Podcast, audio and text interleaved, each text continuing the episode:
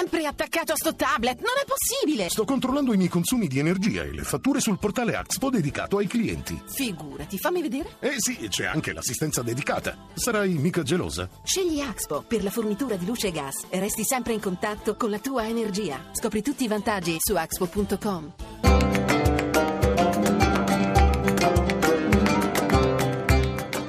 Dialogo con l'Islam.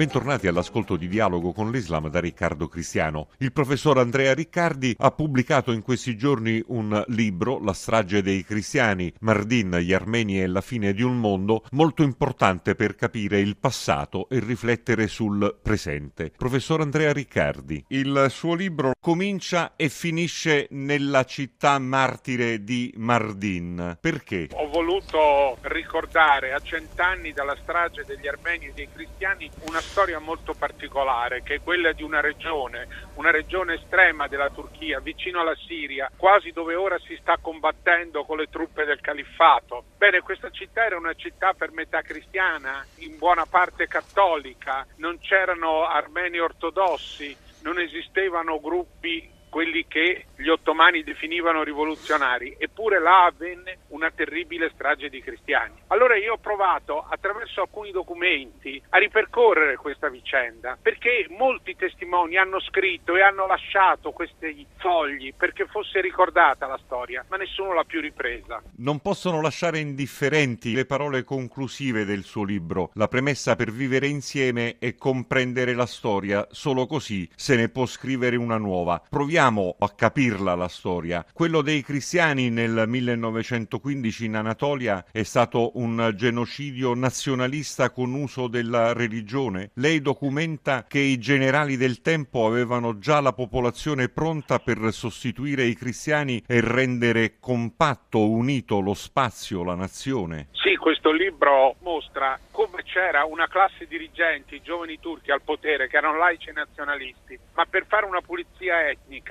per mobilitare i curdi o i contadini anatolici, ci voleva un motivo religioso, il jihad, la lotta contro gli infedeli, e fu una grande strage. Questa strage vide i cristiani come montoni sul mercato, i bambini e le donne venduti, gli uomini massacrati, gettati nei posti, decapitati, questa decapitazione, questo sgozzamento che ritorna. E poi vicino, non lontano da Mardina, 200 km, c'era praticamente un campo di sterminio, una zona drammatica. Poi sulla montagna nel Turabdin, dove vivevano i siri ortodossi, molti furono uccisi, altri si difesero. Insomma, è una vicenda molto complessa ma drammatica, una vicenda che cancella in larga parte la presenza cristiana in quella zona. Ma bisogna fare la storia perché non si può restare bloccati al passato. I turchi, gli armeni, i siriaci di oggi non sono più quelli di cent'anni fa e ne debbono prendere coscienza. Nel suo libro ci sono anche parole di attenzione per la parziale svolta tentata dal primo ministro, ora presidente turco Erdogan. Allora non fu una guerra solo musulmani contro cristiani, ci furono anche giusti musulmani. Poi diciamo la nuova Turchia repubblicana ha tutto congelato nel negazionismo e il negazionismo non ha fatto emergere una realtà complicata com'era, ci furono musulmani umani. Oggi qualche segno di cambiamento c'è, non è solo qualche attenzione di Erdogan, ma sono anche le municipalità kurde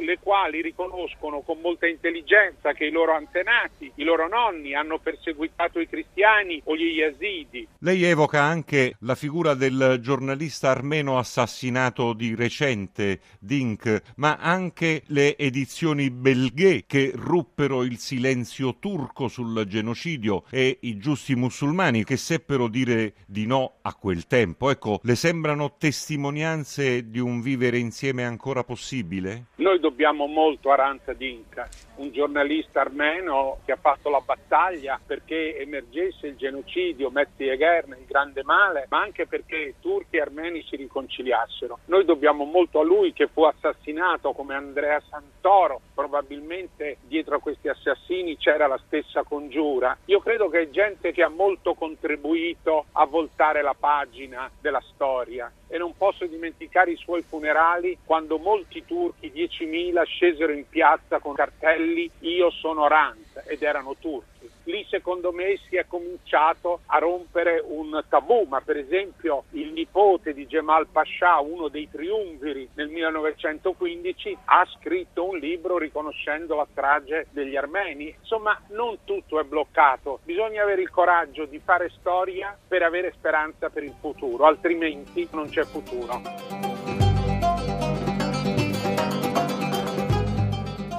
Grazie per essere stati con noi sin qui, appuntamento a domenica prossima, chi vuole ci può trovare anche sul web all'indirizzo dialogoconlislam.rai.it.